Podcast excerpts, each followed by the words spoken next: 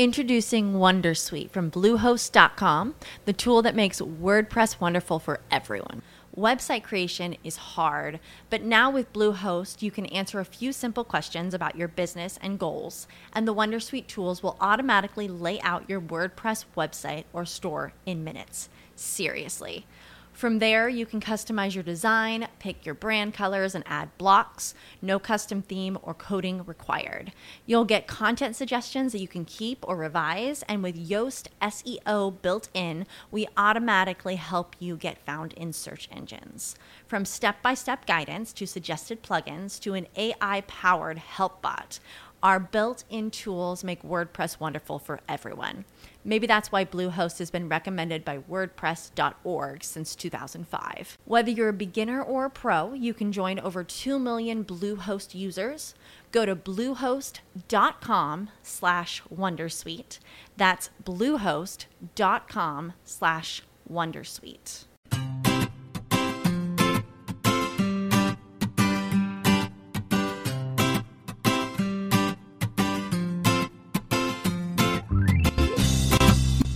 Bienvenidos al capítulo 54 de Perspectiva, un podcast de estrategia empresarial donde analizamos cada semana todas las decisiones y estrategias de las empresas que nos rodean. En el programa de hoy conoceremos la historia de Envasi, una red de cafeterías que nos enseña que estar bien ubicado puede ser un problema. Además comentaremos por qué ha cambiado el mundo de la oferta en el sector de la distribución y sin salir de ella veremos cómo uno de los modelos de venta de Carrefour se viene abajo por la avaricia de las matrices. Para terminar, repasamos cómo el sector de los seguros de coches se está reenfocando y adaptando a los nuevos tiempos. Si eres de los que te gusta estar informado, no lo dudes, sube el volumen y acompáñame. Yo soy David Isasi y hoy es 13 de marzo de 2017. ¡Comenzamos!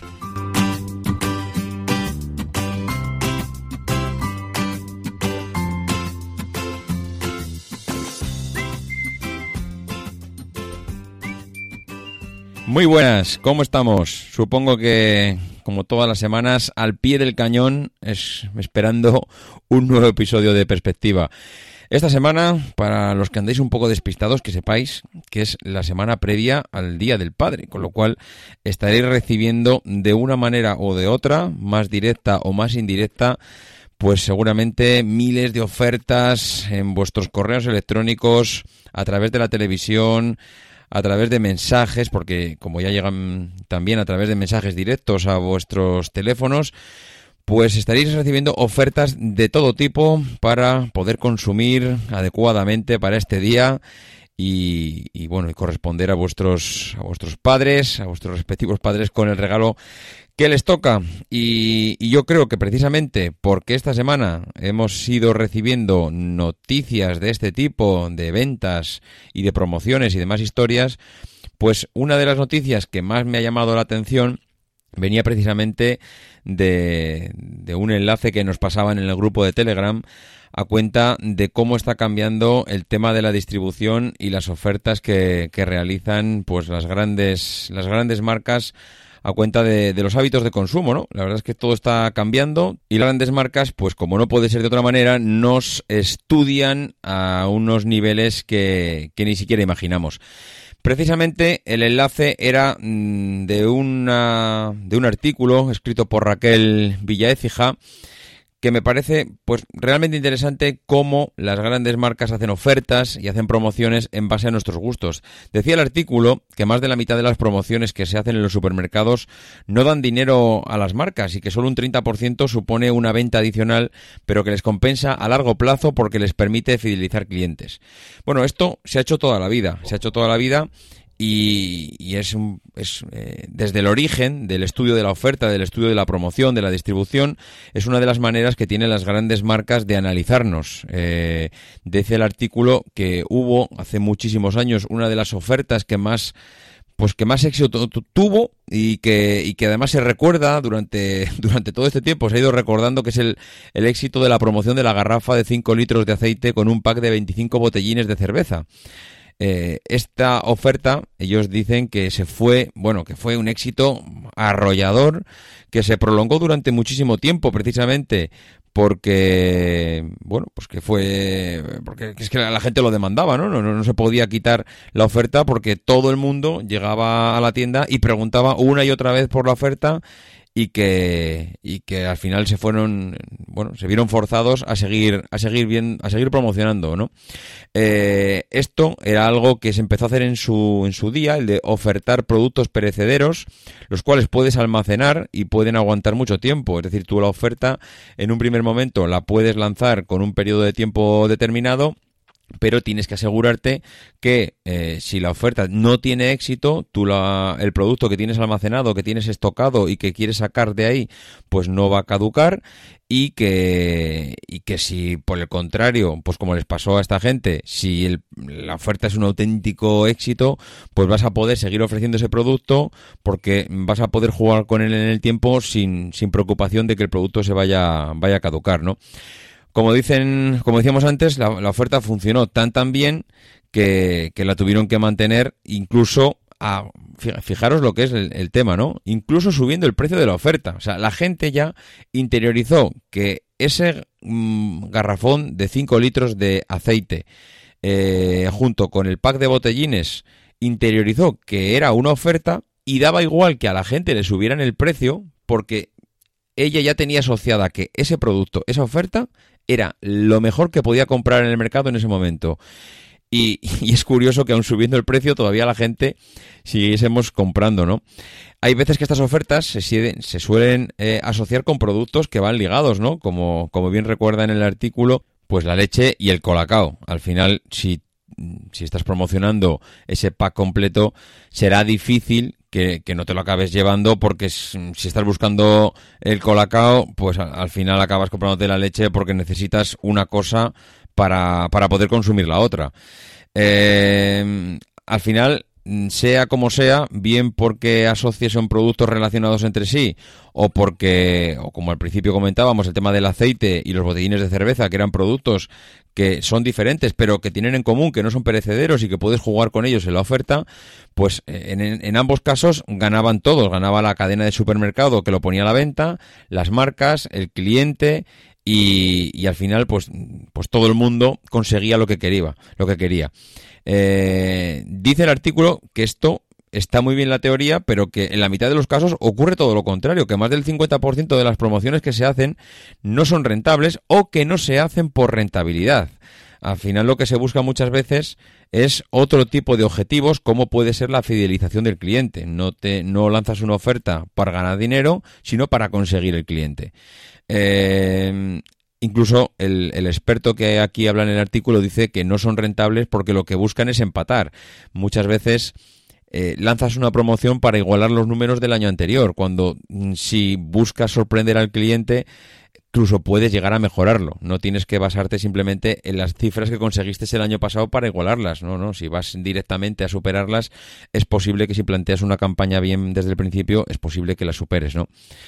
Eh, como decíamos, mm, a la hora de lanzar una, oferta como esta, el supermercado no siempre eh, busca ganar dinero. Hay veces que lo que están buscando es mejorar las unidades de venta. Eh, si una determinada marca tiene unos números mm, en cuanto a beneficios muy buenos, pero en cuanto a unidades de venta son muy malos, lo que te lanzan al mercado es un pack mm, o una oferta de mm, paga dos y llévate tres para que en cada una de las ventas que te estés llevando estés, estés añadiendo una unidad más que a ellos les supone una venta y que en sus números finales de año pues puedan decir que han superado el número de unidades vendidas con respecto el año anterior.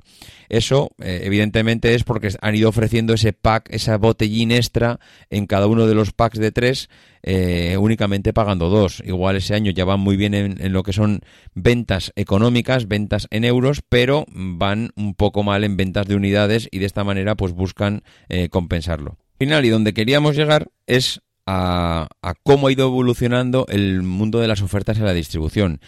Esto que acabamos de comentar son todo ofertas que podríamos, podríamos pensar que están basadas en maneras de hacer eh, de antes, más, más bien chapadas a la antigua, a la forma de ser tradicional, y en cambio ahora lo que los consumidores queremos ya no es este tipo de ofertas. Estamos buscando, según el estudio, unas promociones mm, mucho más personalizadas. Es decir, eso que hoy en día podemos entrar a Internet y que si compramos un determinado producto, a partir de ese momento el navegador o la página donde hemos entrado ya conoce nuestros gustos y empieza a ofrecernos esa, ese tipo de producto más personalizado, eso es lo que los consumidores en el mundo de la distribución es, según las grandes marcas y según estos expertos, es lo que estamos eh, esperando que nos den. Ese Big Data que las, eh, que las marcas manejan a través de esas tarjetas de fidelización, ellos consiguen saber qué es lo que hemos comprado, cuándo lo hemos comprado, qué es eh, lo que estamos habituados a comprar repetidamente, qué es lo que compramos como producto de temporada, qué es eh, si somos una familia numerosa, si lo compramos a los hijos, si lo compramos a nuestra mujer, si lo compramos para nosotros, es decir, información. Al final, el mundo de la oferta, de la, del mundo de la distribución, se ha equiparado al, al modelo de distribución que tiene Internet, que tiene el mundo online, y lo que las, eh, los consumidores estamos esperando y lo que mejor les funciona es que nos hagan ofertas totalmente personalizadas. Si en un hogar hay niños, lo suyo es que puedas hacer ofertas de pañales y si hay un perro, pues que sea de artículos para mascotas o de pienso de mascotas. Es decir, como dice el artículo, se trata de darle sentido a esa práctica de individualizar las campañas y que no sean válidas para todo el mundo es interesante como al final el mundo de la distribución ha acabado adaptándose al mundo online. Todo aquello que ha funcionado ahí, las grandes marcas lo que han hecho es replicarlo en, en el mundo físico donde eh, a través de los datos y las tarjetas de fidelización y las tarjetas de crédito, las grandes empresas y las grandes marcas obtienen tantísima información de nosotros que son capaces de ofrecernos y enviarnos a casa esas promociones que realmente son las que a nosotros hacemos caso y no aquellas otras que realmente pasamos.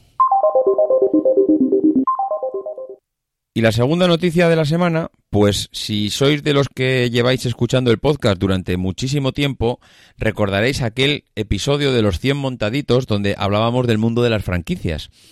Y me ha chocado esta semana leer algo muy parecido a lo que ya comentábamos en su día, el mundo del, franquiciado, ese modelo de negocio que mm, tan bonito parece desde fuera, pero que tan complicado es de llevar a buen puerto una vez que estás metido en él. Pues bien, eh, la noticia venía de la mano de Carrefour, porque ha, hecho algo que es inédito, es reconocer y por escrito el derrumbe de las tiendas, de las tiendas de Carrefour Express.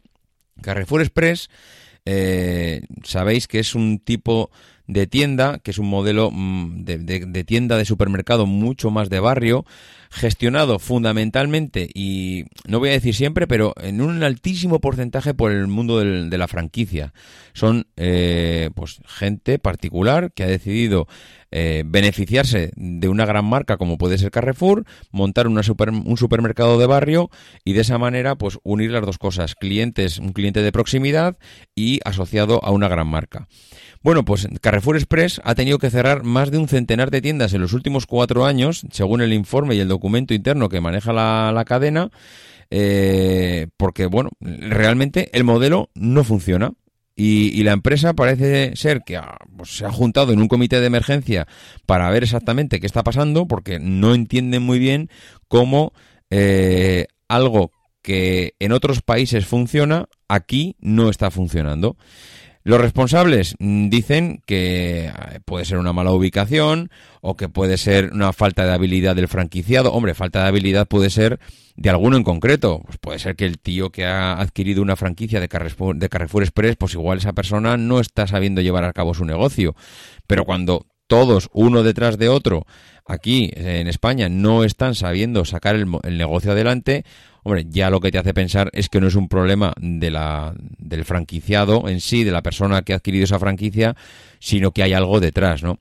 Eh, ellos dicen que han cerrado 89 tiendas entre el 2012 y 2015, que supone un 40% de las 238 tiendas abiertas y que eh, la cifra tan alarmante que ha hecho que uno de los máximos responsables de Carrefour Express pues viaje a España para ver exactamente qué está pasando con todas esas tiendas y, todo aquello que está empezando a circular por la red.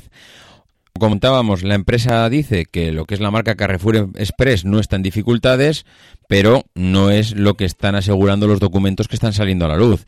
Y precisamente los que se están quejando, como os podéis imaginar, son todos aquellos que han optado por franquiciar una marca como la de Carrefour Express. Y que finalmente lo que acaba saliendo siempre a la luz en el modelo de las franquicias es que por la matriz principal o como la marca principal lo que quiere es únicamente el beneficio y quitarse todos los gastos de encima, lo que hace es exprimir hasta el límite a aquellas personas que se, que se embarcan en esta aventura.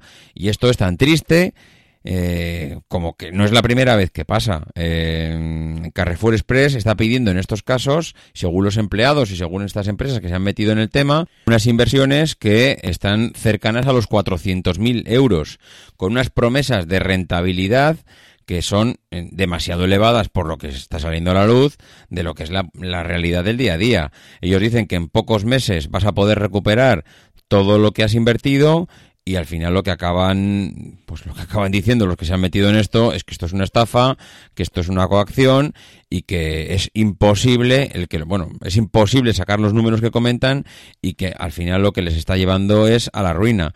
Hay despachos de abogados que ya han presentado demandas y querellas contra Carrefour por esta estafa y que ya hay varias que se han sido admitidas a trámite.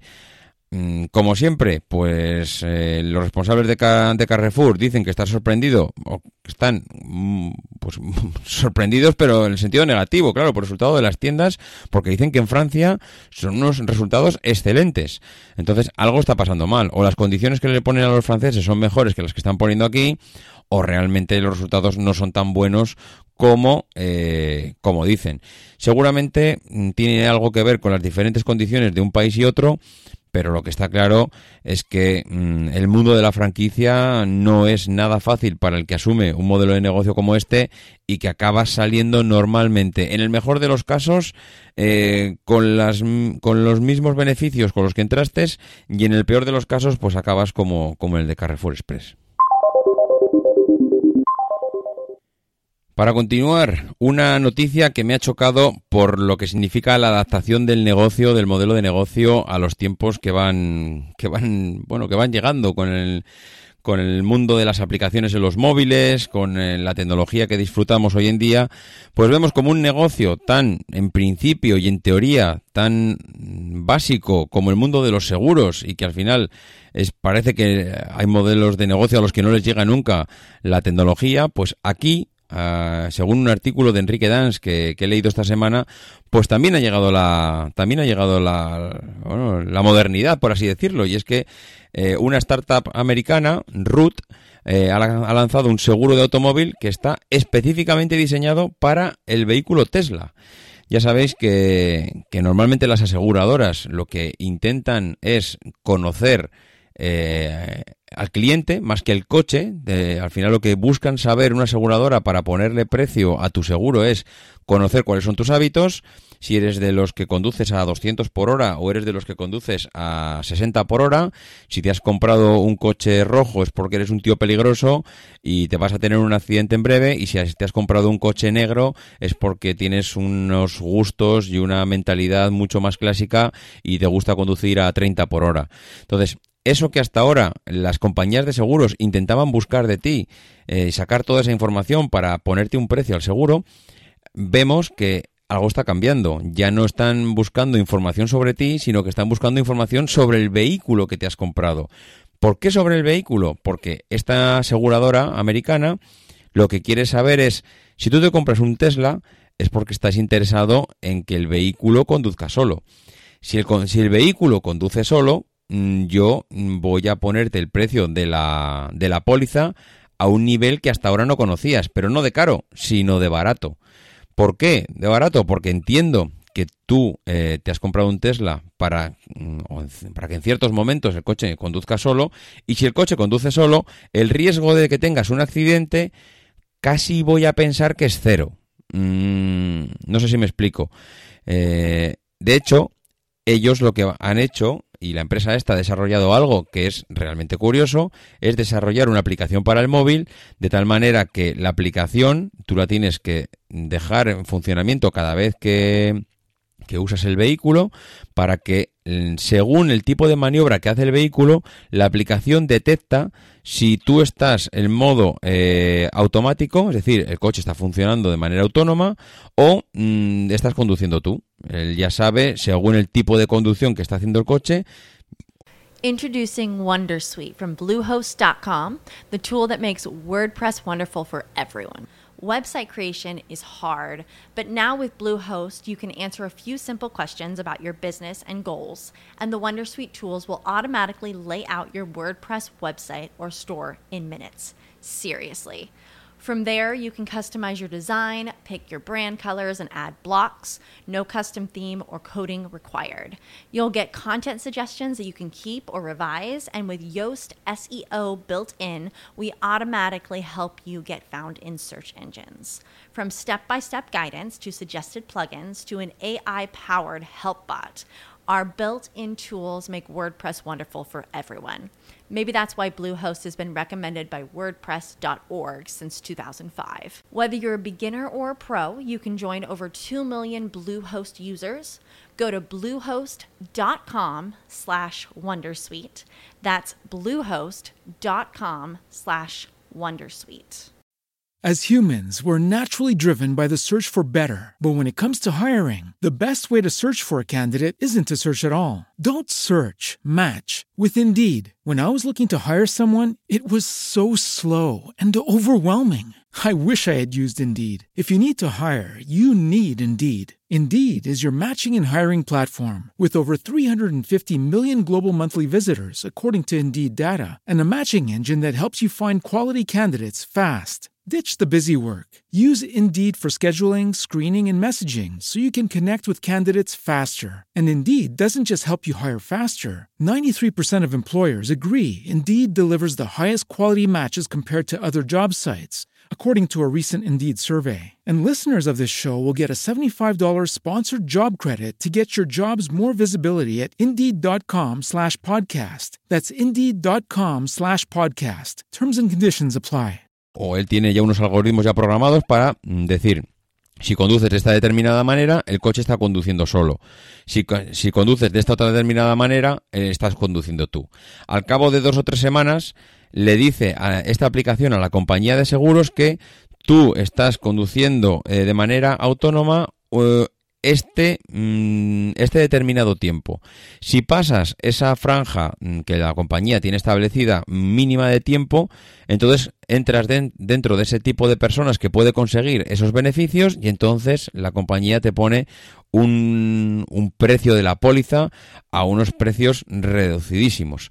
Esto, claro, mmm, pasa porque tienes un vehículo como Tesla y porque tienes un, bueno, el autopilot famoso que tiene Tesla, que tienes la posibilidad de utilizarlo y que ya es eh, en ciertas ciudades de Estados Unidos ya es posible que, que, el vehículo conduzca de esta determinada manera.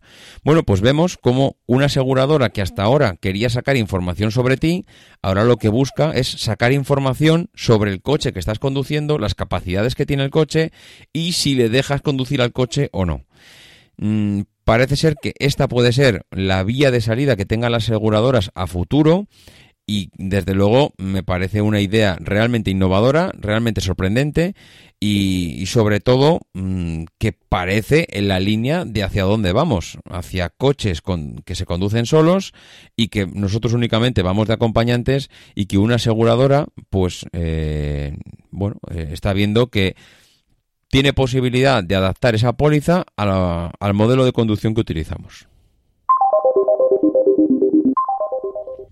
Bien, pues la empresa de esta semana me gusta especialmente porque de una vez por todas dejamos al lado pues esas grandes empresas que todas las semanas solemos hablar de ellas y hoy precisamente metemos como empresa de la semana a una auténtica desconocida Mm, o una auténtica desconocida para todos aquellos que no vivan en el en Madrid, ¿no? Porque es muy difícil que, que si no vives en Madrid o has pasado por el centro de Madrid conozcas esta empresa. Esta empresa de nombre Envasi, que yo creo es como pronuncian muchos madrileños, o Envasi, que es el, yo creo que el nombre en inglés, pues es una histórica, es una histórica y cuando además decimos en este caso histórica es, bueno, pero con todas las letras. Y la noticia ha sido porque va a cerrar, va a cerrar ese enclave tan bueno tan característico que, que, venía haciendo durante todos estos años, que es el número 12 del Paseo de la Castellana. Mm, vamos, se puede decir que si puedes estar ubicado en, en Madrid, en un sitio eh, bien ubicado, es, es el Paseo de la Castellana, un sitio pues emblemático y que muchas de las empresas que hoy en día están allí pues han pagado cientos de millones para poder estar ubicadas en un sitio como este. Y esto nos choca, nos choca porque siempre decimos lo mismo, es decir, lo, principal para un negocio es ser visible a los clientes y que el cliente pase mucho por allí, con lo cual todo el mundo acaba eh, deseando estar situado en los, las mejores eh, ubicaciones de una ciudad y sobre todo de una gran ciudad como Madrid. Todos sabemos que las grandes multinacionales pues se pegan precisamente por estos sitios. Entonces, eh, bueno, esta empresa, esta cafetería Embassy, es que está ubicado en un sitio tan, tan estratégico, está rodeado de embajadas y muy cercado al Ministerio del Interior, pues hasta ahora eh, ha sido un punto de reunión para políticos, funcionarios, personalidades, es decir, la típica cafetería pues que está mm, dedicada o enfocada a un público y a un cliente muy selecto, muy de élite y de un poder adquisitivo bastante elevado. Eh, es un es un bueno es un local con ambiente británico que eso es algo que he intentado mantener desde el principio que se fundó en 1931 que intentó eh, pues recordemos que los años 30 en España el color de la ciudad era un color muy bueno muy apagado las ciudades estaban eh, en una época donde precisamente los colores pues brillaban por su ausencia y precisamente este tipo de cafeterías eh, era pues una de las obsesiones de Margarita Kearney Taylor, que es la propietaria del, local, que desde el inicio intentó convertir la zona pues lo más parecido a los barrios londinenses que ella conocía y que, y que bueno, le daban ese carácter señorial a, la zona, ¿no? Después de, de abrir la cafetería, pues vino la Segunda Guerra Mundial y eh, ella pues intentó hacer algo que era muy difícil en aquel momento, que era dar refugio a, aquellos que huían de la Gestapo y de las SS alemanas, ¿no? La confitería, que en aquel momento se tenía como tal, pues eh, se convertiría también en restaurante posteriormente y, recibió el nombre precisamente por, por de Embassy, por precisamente por la cercanía con todas las embajadas que la rodean, ¿no? Especialmente con la embajada británica y la embajada alemana que se ubicaba precisamente a muy pocos pasos de, de, aquel, de aquella ubicación y de esa ubicación, la que tiene ahora, ¿no? Y, eh, y, bueno, ahora yo creo que está cercano al edificio de, de, IBM, según me pareció ver en, algún artículo, ¿no? Entonces, bueno, la, ubicación del local era excepcional, ¿no? Estamos hablando de un Madrid que en los años 50 fue el Madrid de las, eh, de las confidencias, con un Madrid eh, acabada la guerra civil, eh, un Madrid de los espías, un Madrid de los dos bandos posguerra, un Madrid de bueno de, esa gente que iba con monóculo no a, esas reuniones clandestinas. Y allí en aquel Madrid donde estaba donde pues sacaba adelante ese negocio esta cafetería precisamente pues debido a su situación yo voy a decir clave una situación en el paseo de la Castellana donde era el epicentro de ese Madrid de cafeterías donde se cocían todos esos dimes y diretes en cuanto a, esa posguerra tan dura para España, ¿no? Entonces, eh, ellos, Embassy, esta cafetería, pues presumen de, de, esa historia de, de, diplomacias y de embajadores y de políticos y que pues estaba enfocada prácticamente a todos esos aristócratas eh, que tenían un poder adquisitivo pues muy muy muy lejano del, resto de los aquellos españoles de la época no eh, precisamente mm, todos estos aristócratas y toda esta gente que hoy en día pues se ha convertido eh, en clientes fieles de, de, la cafetería donde han tenido donde iban a cerrar pues multitud de, bueno, iba a decir de negocios, ¿no? De auténticas firmas de contratos que se cerraban precisamente allí, donde ibas a comer con tu cliente, donde bueno, podías estar en alguno de los apartados que tenía la cafetería, pues con cierta intimidad para poder charlar, para poder departir amigablemente sobre un contrato esas cafeterías que ya prácticamente quedan muy pocas porque ya las cafeterías se han convertido en algo masivo para los clientes eh, que entran, toman un café y se van, un café y, un croissant, un café y un bollo, donde el consumo es mmm, lo que me lo llevo. Esto es un, un tipo de negocio totalmente diferente, donde el cliente llega, se sienta y con un café y un emparedado pues puede estar tres horas. Y eso precisamente es algo que donde puede estar la raíz del problema de, de, de Embassy, ¿no?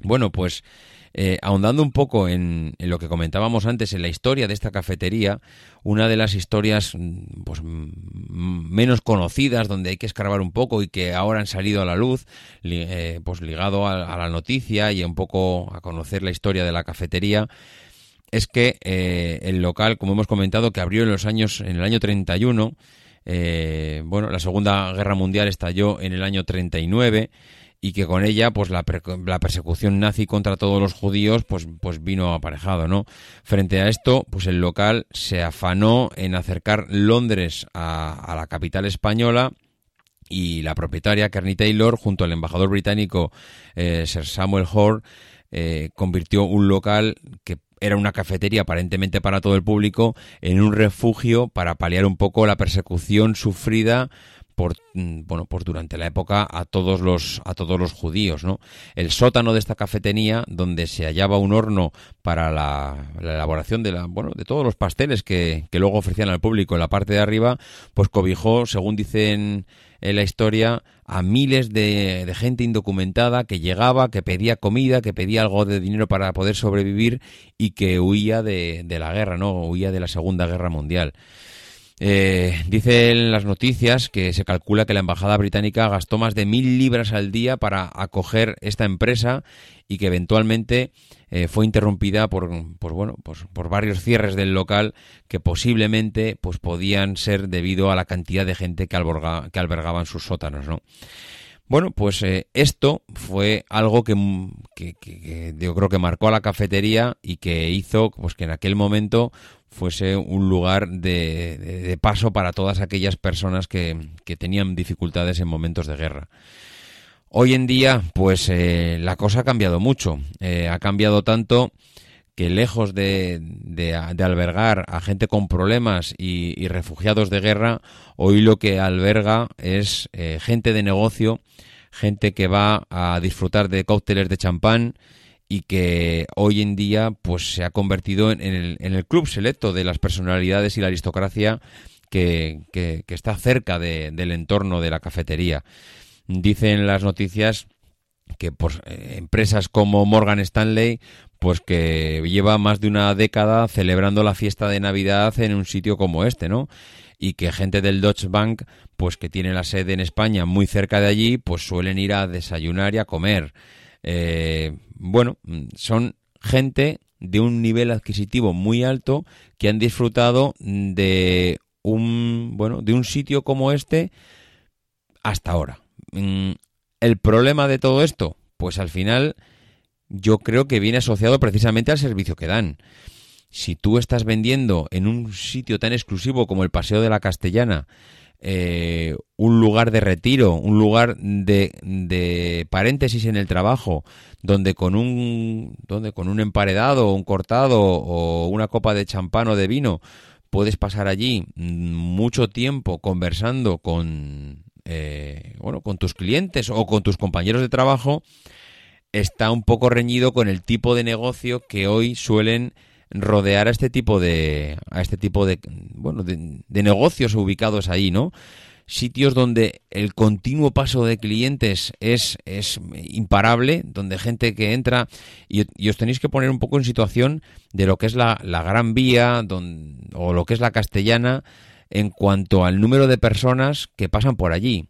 Un, un negocio en alquiler en este tipo de ubicaciones eh, al final lo que te exige es una rotación continua de clientes. Tienen que estar pasando miles y miles y miles de personas continuamente por allí para lo que tú, que tú estás vendiendo sea al final eh, rentable y conforme al alquiler que estás pagando. Porque os aseguro que el metro cuadrado de alquiler en el Paseo de la Castellana, de la Castellana o en la Gran Vía de Madrid es estratosférico.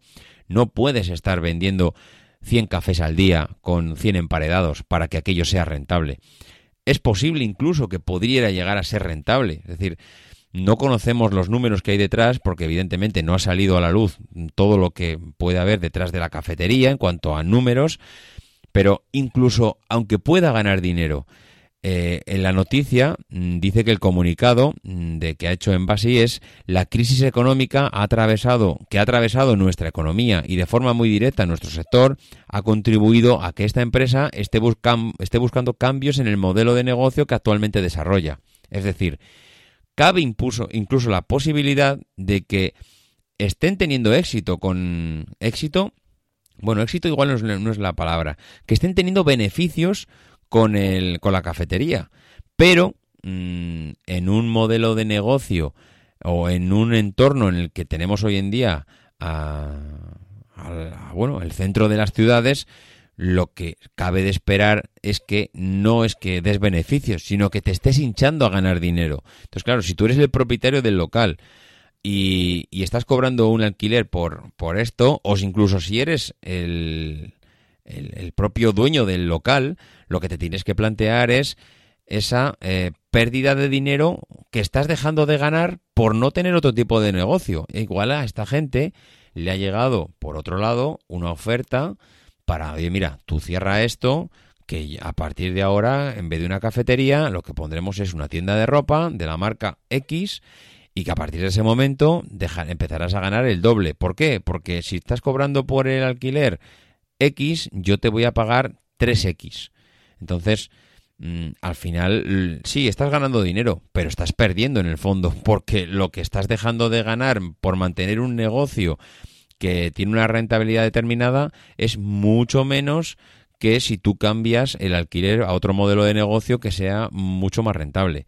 Entonces, bueno, eh, es, es, al final es inevitable. El que este análisis se haga, mm, a nada que manejes cuatro números, pues acaba saliendo. Acaban saliendo los números y lo que acabas haciendo es que un modelo de negocio que puede ser eh, positivo, debido a la ubicación que tiene, pues acaba siendo, como dice el título del podcast, uno de los lastres no solo vale con ganar dinero, que esta puede ser la lección que podemos sacar hoy todos de aquí, no solo vale ganar dinero en una empresa, sino que hay que buscar la mayor rentabilidad en el entorno en el que está situado. Y cuando digo entorno no solo me refiero a la ubicación exacta, mm, que en este caso es la ubicación de lo que estamos hablando, pero cuando hablamos del entorno es, bueno, en el tipo de negocio que desarrollas, el cómo lo desarrollas, a qué mercado va dirigido, dónde está ubicado. Decir, todas esas variables que al final influyen en la cuenta de resultados de la empresa, pues las tienes que analizar y posiblemente y de hecho, este, en este caso pasa. No, Embassy no tiene una sola cafetería en Madrid, tiene cuatro, tiene cinco. No van a cerrar todas, solo va a cerrar la de la castellana. Y va a cerrar la de la castellana porque esa variable de la ubicación para ellos es fundamental. No voy a cerrar el resto de las tiendas o el resto de las cafeterías, perdón, porque posiblemente allí no vaya a obtener más beneficio si monto otro negocio o si o, porque el, alquiler allí precisamente no es tan caro, con lo cual los gastos que yo tengo que asumir todos los meses no son tan elevados. En cambio, mm, esta variable en esta tienda y en esa ubicación es crucial. Si yo elimino esa variable, posiblemente la rentabilidad que le saque a ese local sea muchísimo mayor. Bueno, pues esto, esta ha sido la reflexión sobre la empresa de esta semana. Realmente curioso conocer la historia. Mm, creo que nos saca un poco del, del tipo de empresa al que estamos habituados a comentar. Nos hace reflexionar sobre que muchas veces los modelos de negocio son rentables, pero no lo suficiente y que al final los accionistas, los propietarios, los que al final tienen ese, ese negocio, esa empresa, lo que buscas es, es, la máxima rentabilidad con los mismos recursos. Y este yo creo que es el caso más claro de este tipo de actuación. Bien, pues como hemos comentado, hasta aquí hemos llegado en el episodio de hoy. Muchísimas gracias como siempre a todos los que habían hecho un comentario en iTunes. Esta semana han sido una auténtica pasada. La verdad que muchas gracias porque mm, hay comentarios que incluso me llegan a ruborizar, pero bueno, los acepto de buen grado y los agradezco muchísimo. Sobre todo el de Cersei 1966, el de Sonia A T26, el de Nan0507, el de Javi Reyes 079 y el de P. Carol CL. La verdad es que, como digo, de verdad que, bueno, agradezco mucho los comentarios, pero que tampoco hace falta que lo pongáis por las nubes. bueno, como siempre, encantado de recibirlos. Para todos los que queráis poneros en contacto conmigo, pues ya sabéis dónde encontrarme. davidisasi.mac.com, en Twitter arroba maxatiné y en el grupo de Telegram que ya hemos llegado a los 200 usuarios. Y que como digo todas las semanas, pues que nos vemos la semana que viene y que no dejéis de intentar ser uno de esos locos que hace lo imposible por cambiar el mundo.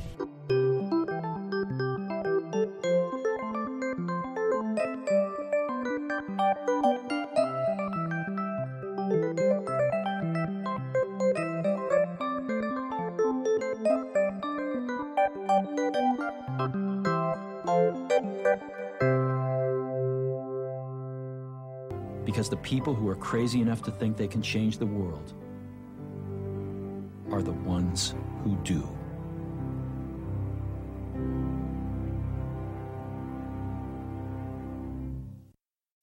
As humans, we're naturally driven by the search for better. But when it comes to hiring, the best way to search for a candidate isn't to search at all. Don't search, match with Indeed. When I was looking to hire someone, it was so slow and overwhelming. I wish I had used Indeed. If you need to hire, you need Indeed. Indeed is your matching and hiring platform with over 350 million global monthly visitors, according to Indeed data, and a matching engine that helps you find quality candidates fast. Ditch the busy work. Use Indeed for scheduling, screening, and messaging so you can connect with candidates faster. And Indeed doesn't just help you hire faster. 93% of employers agree Indeed delivers the highest quality matches compared to other job sites, according to a recent Indeed survey. And listeners of this show will get a $75 sponsored job credit to get your jobs more visibility at Indeed.com slash podcast. That's Indeed.com slash podcast. Terms and conditions apply.